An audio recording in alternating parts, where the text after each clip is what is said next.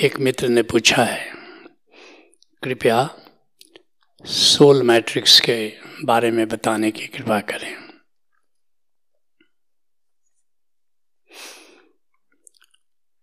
साधना, एक अंतर यात्रा है। इस जगत में बहुत सारे लोग हैं जो इन आँखों से देख नहीं पाते। लेकिन ऐसे लोगों की संख्या दशमलव एक प्रतिशत है। फिजिकली ब्लाइंड लेकिन इस जगत में 99.9 परसेंट लोग स्पिरिचुअली ब्लाइंड हैं। आध्यात्मिक रूप से अंधे हैं। क्यों? भीतर उन्हें कुछ दिखता नहीं है।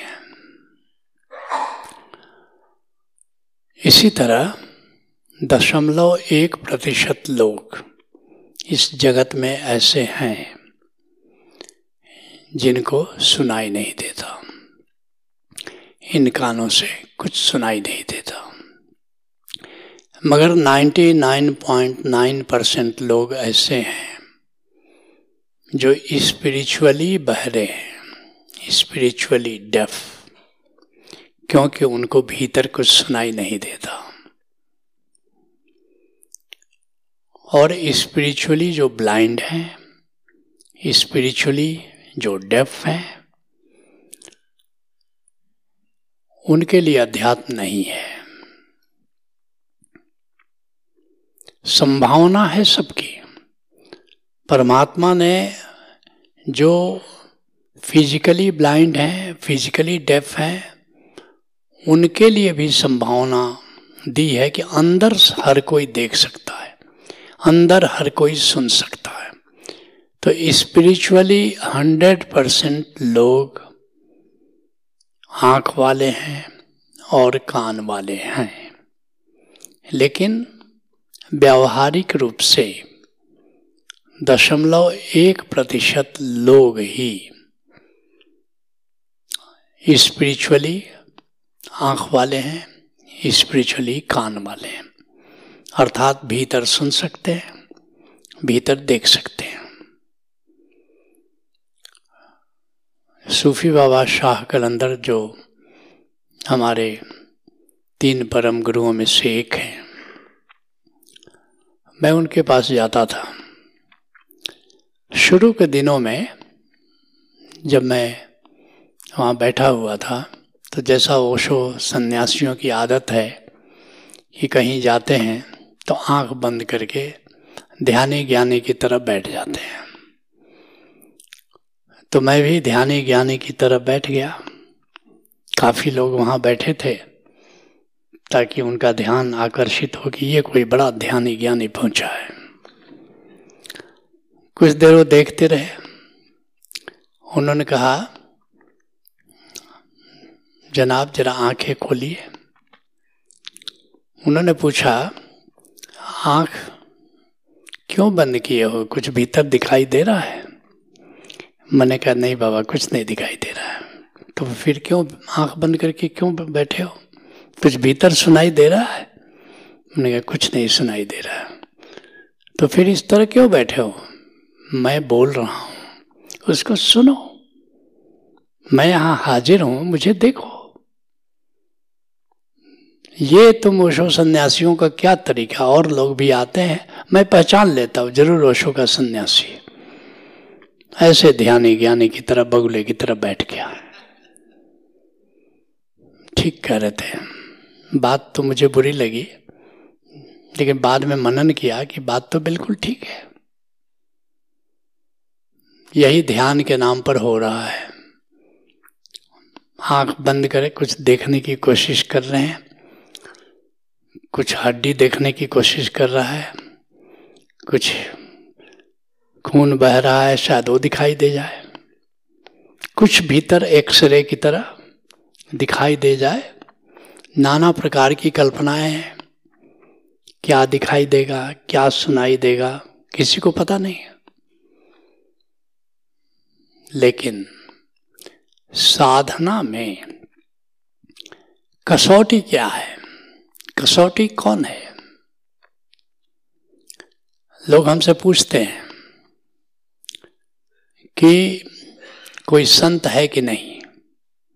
साधना सही है कि नहीं? इसको किस कसौटी पर कसे मैं उनको कहता हूँ, हीरा परखे जौहरी। हीरा कौन परखेगा?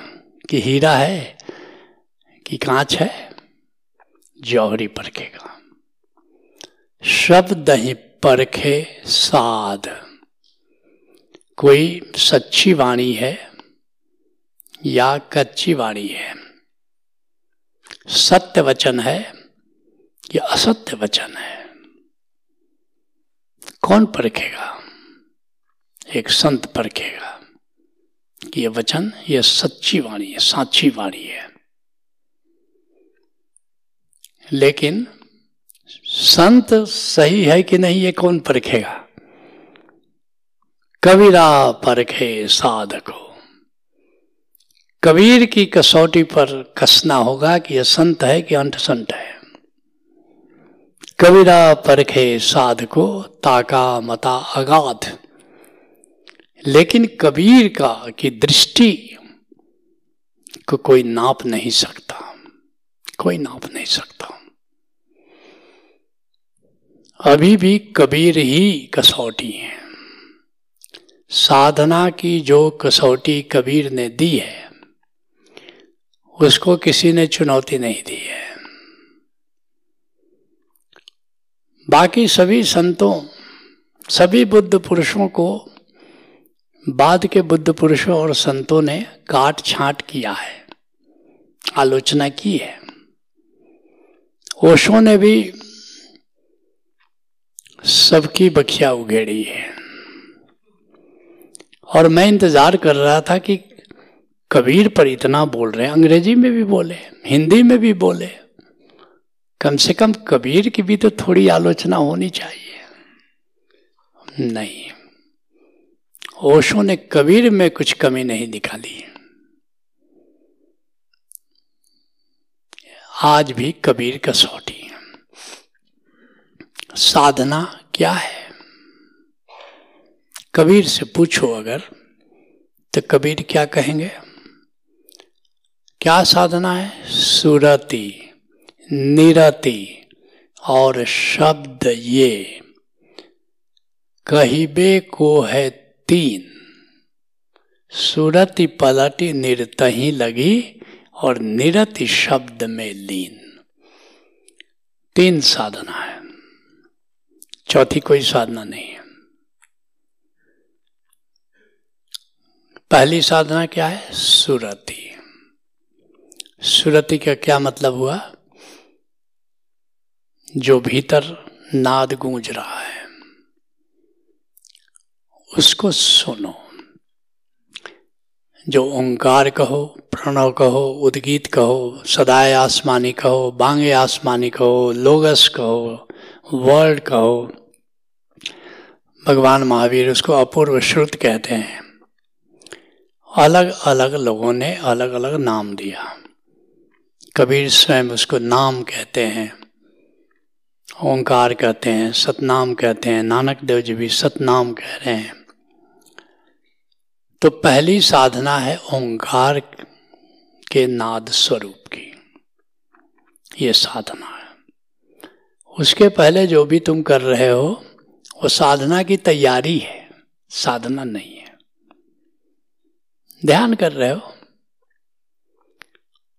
साधना की तैयारी है। तो पहली साधना कहाँ से शुरू होती है? जैसे फुटबॉल खेल रहे हो। तो फुटबॉल प्लेयर खेल रहे हैं, कुछ लोग लाइंस मैन होते हैं।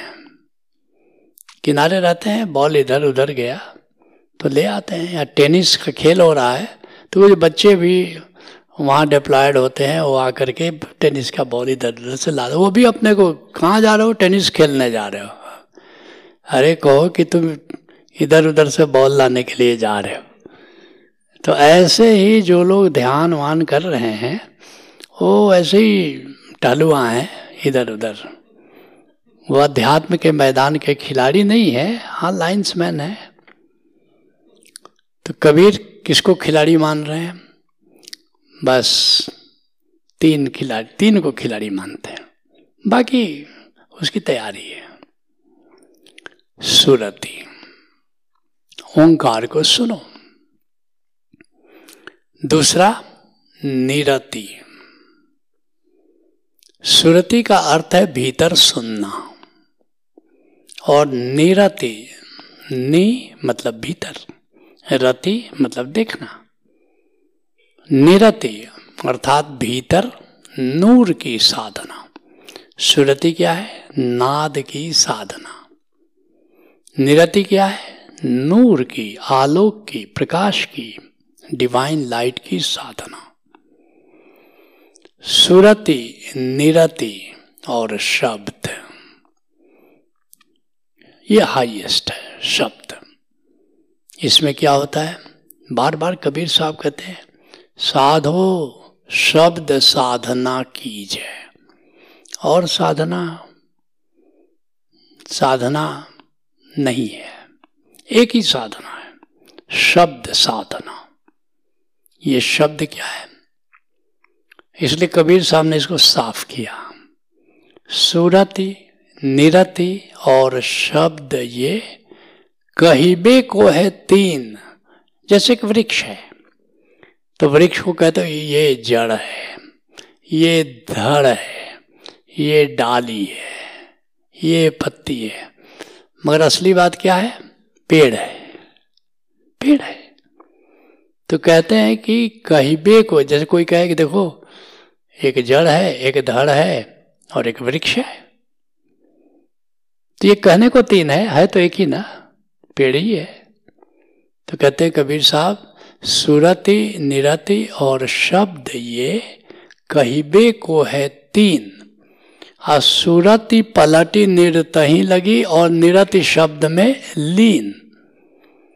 अर्थात सुरति और निरति भी शब्द के ही दो भाग हैं। दोनों मिल जाए तो इनको क्या कहेंगे? शब्द कहेंगे। शब्द में एक तीसरा तत्व जुड़ जाता है। सुरति प्लस निरति प्लस आकाश। तब उसको शब्द कहते हैं। क्योंकि सुरति कहाँ? निरति कहाँ? कहाँ नाद गूंज रहा है? कहाँ नूर दिखाई दे रहा है? ये जो भीतर अंतर आकाश है ये जो भीतर निराकार है, वहीं पर गूंज हो रही है, वहीं पर प्रकाश है। तो दिव्यनाद प्लस दिव्य आलोक प्लस दिव्य आकाश, ये तीनों को मिला दो तो उसका नाम शब्द है। तो शब्द साधना का क्या मतलब हुआ? नादमय, नूरमय आकाश की साधना। लेकिन इसके दो जो मुख्य भाग हैं, वो है नाद और नूर, और उसका स्रोत कहाँ है? आकाश है। इसलिए दादू साहब कहते हैं, दादू अचेत न हो ये और चेतन सो कर चित्त, अनहद जहथे उपजे खोजो तही नित्य। अनहत तुमने सुन लिया, ओंकार तुमने सुन लिया, लेकिन वो कहाँ गूंज रहा है? आलोक तुमने देख लिया, लेकिन वो कहाँ जगमगा रहा है? उसको देखना है, उस सोर्स को देखना है। इसी को अध्यात्म में सुरति शब्द योग कहा है। यह सुरति जिस शब्द में सुनाई दे रहा है, उस शब्द को जा, सुरति से शब्द की यात्रा का नाम सुरति शब्द योग है। इसको मीन मार्ग भी कहा है। जैसे मछली उद्गम की ओर जाती है, ऐसे ही ये नाद का स्रोत कहाँ है? उद्गम कहाँ है? कहाँ पर ये पैदा हो रहा है? कहाँ ये गूंज रहा है? इसको जानो। और वो पैदा हो रहा है आकाश में। तो उस आकाश को जानना है। ध्यान में क्या जानते हो? निराकार को जानते हो? और वह निराकार जब थ्री डायमेंशनल हो जाता है तो उसको अंतराकाश कहते हैं। जैसे बाहर का आकाश थ्री डायमेंशनल है, लंबाई है, चौड़ाई है, गहराई है तो तुमने अंतराकाश को जाना। अब तुमने जाना कि वहाँ नाद गूंज रहा है। अब परमात्मा से टेलीफोन पर तुम्हारी बातचीत शुरू हो गई देखिए, तब गुरु साहिबान का क्या कहते हैं? सुन सुन, नाम तुम्हारा प्रीतम, अब पेखन के जाओ तुम्हारा तुम्हारी बात हम सुन रहे हैं, संवाद सुन रहे हैं कि मैं यहाँ हूँ, मैं यहाँ हूँ। आँख बिचौनी, तुम हमारे साथ खेल रहे हो, लेकिन अब हमारी इच्छा हो गई है कि तुमको देखें। अब पेखन के जाओ और अब यहाँ जब देखना शुरू करते हो तो उस आकाश में प्रकाश दिखाई देता है। कबीर साहब इशारा करते हैं, घट घट दीपक बरे, लखे नहीं अंध है। ऐसा कोई घट नहीं है जो अंधेरा है। सब में दीपक की रोशनी है। आत्म ज्योति जल रही है। घट घट दीपक बरे लखे नहीं अंध है। जैसे मैंने कहा स्पिरिचुअली ब्लाइंड उनको कुछ दिखाई नहीं देता। लेकिन लखत लखत, लखी परे।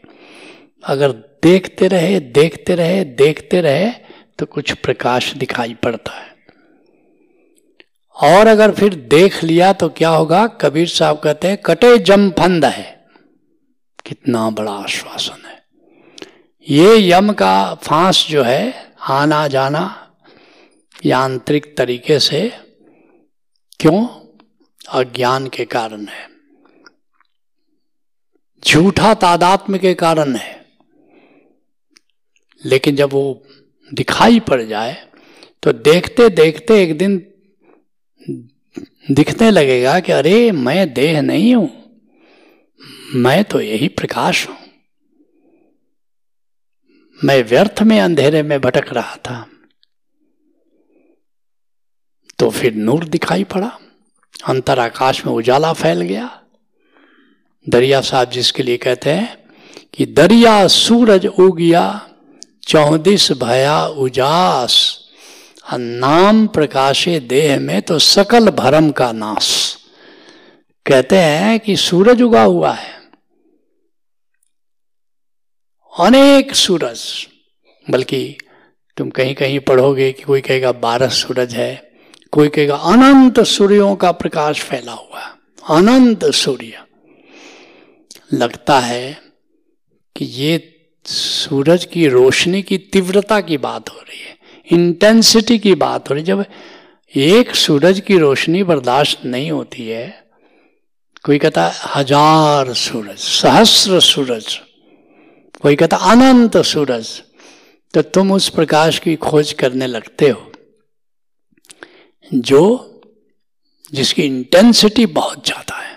कुछ लोग कहते भी हैं, चौंधिया जाता है। कुछ लोग दिव्य आलोक के नाम पर एक गोल्डन प्रकाश की खोज करने लगते हैं। अपनी आँख जरा दबाओगे तो पीली रोशनी दिखाई देती है। सोचते हैं कि यही दिव्यालोक है। कई धाराएँ हैं, मैं नाम नहीं लेना चाहूँगा, वहाँ इसी को दिव्य प्रकाश कहते हैं। अरे वो तो फ़िज़िकल लाइट है, जो तुम्हारी आँखों में संग्रहित है, उसका दिव्य आलोक से क्या लेना देना? कहते अनंत सूरज उगा हुआ है। इससे एक गलतफहमी पैदा हो जाती है कि शायद वहाँ पर अनंत सूर्यों का प्रकाश है। नहीं तो प्रकाश बड़ा मध्यम मध्यम है। चांदनी की तरह है, बड़ी शीतल है। तो फिर ये कथन कैसे सही है कि अनंत सूरज उगा हुआ है? क्वालिटी की बात नहीं हो रही है, क्वांटिटी की बात हो रही है। जैसे आकाश देखते हैं, हम कहते अनंत तारे उगे हुए हैं। तो हर तारा तो एक सूर्य है। क्या मतलब हुआ? क्या सब जितने तारे अनंत तारे क्या उनकी रोशनी हमारे सूर्य के बराबर है? नहीं है। तो हमारे भीतर भी अनंत सूर्य उगे हैं मतलब उनकी रोशनी तारे जैसी है। उनकी रोशनी तारे जैसी है, लेकिन है, अनंत। ये जो अनंत तारों की तरह, जो अंतर आकाश में अनंत सूर्य दिखाई देते हैं, इसको अलग अलग नामों से पुकारा गया है। क्या पुकारा गया है? इसको पूरब के जो मिस्टिक्स हैं, उन्होंने कहा, सहस्त्र दल कमल। अर्थात एक हज़ार पंखुड़ियाँ हैं, ऐसा फूल है। उसको मैजिक रोज भी कहा गया, यूरोप के, पश्चिम के दार्शनिक ने मैजिक रोज कहा। कुछ ने उसको मिस्टिक रोज कहा। जब मिस्टिक रोज कार्यक्रम में तुम आओगे तो उसमें इसको जानोगे। किसी ने चाइनीज़ मिस्टिक ने उसको कहा, गोल्डन फ्लावर गोल्डन फ्लावर. उसी तरह तिब्बती मिस्टिक ने उसको क्या कहा? कहा, मणि पद्म, डायमंड इन द लोटस, एक फूल खिला हुआ है, जिसके बीच में एक मोती है। पर्ल भी, ब्लू पर्ल भी कहा गया उसको।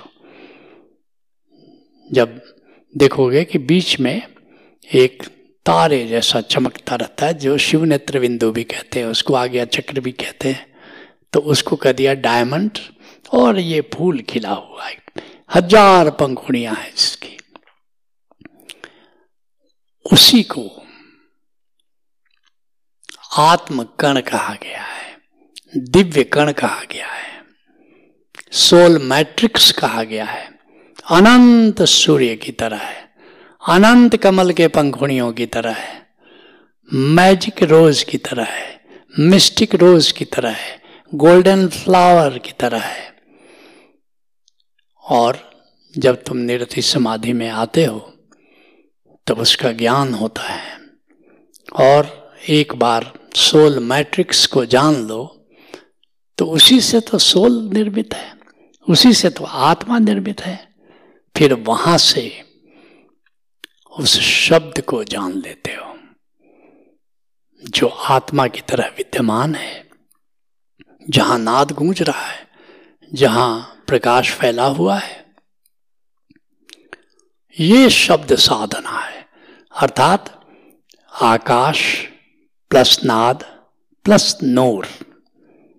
और सभी संतों ने शब्द साधना की, बात की है, जानने वालों ने। वैसे संत के नाम पर बहुत से लोग हैं, कथा कहानियाँ कहते हैं, अपने को संत कहते हैं। हमें भी कोई एतराज़ नहीं है। कम से कम हमारी संख्या तो बढ़ रही है। लेकिन वास्तविक जो संत होगा, वो शब्द साधना की बात करेगा। शब्द साधना की बात करेगा। और शब्द साधना का उत्कर्ष आ जाता है भीतर, जब तुम आत्मकण को जानते हो। बाहर जब तुम ईश्कण गॉड मैट्रिक्स को जानते हो, फिर तो कबीर साहब कहते हैं, साधो सहज समाधि भली आँख न मोदो, कान न रुदो, तनिक कष्ट नहीं डारो। खुले नयन पहचाने, हँसी हँसी, सुंदर रूप निहारो साधो सहज समाधि भली शब्द साधना का उत्कर्ष है ब्रह्म ज्ञान खुली आँखों से ब्रह्म का दर्शन। सत्र को वहीं विराम देते हैं। हरिओम तत्सत।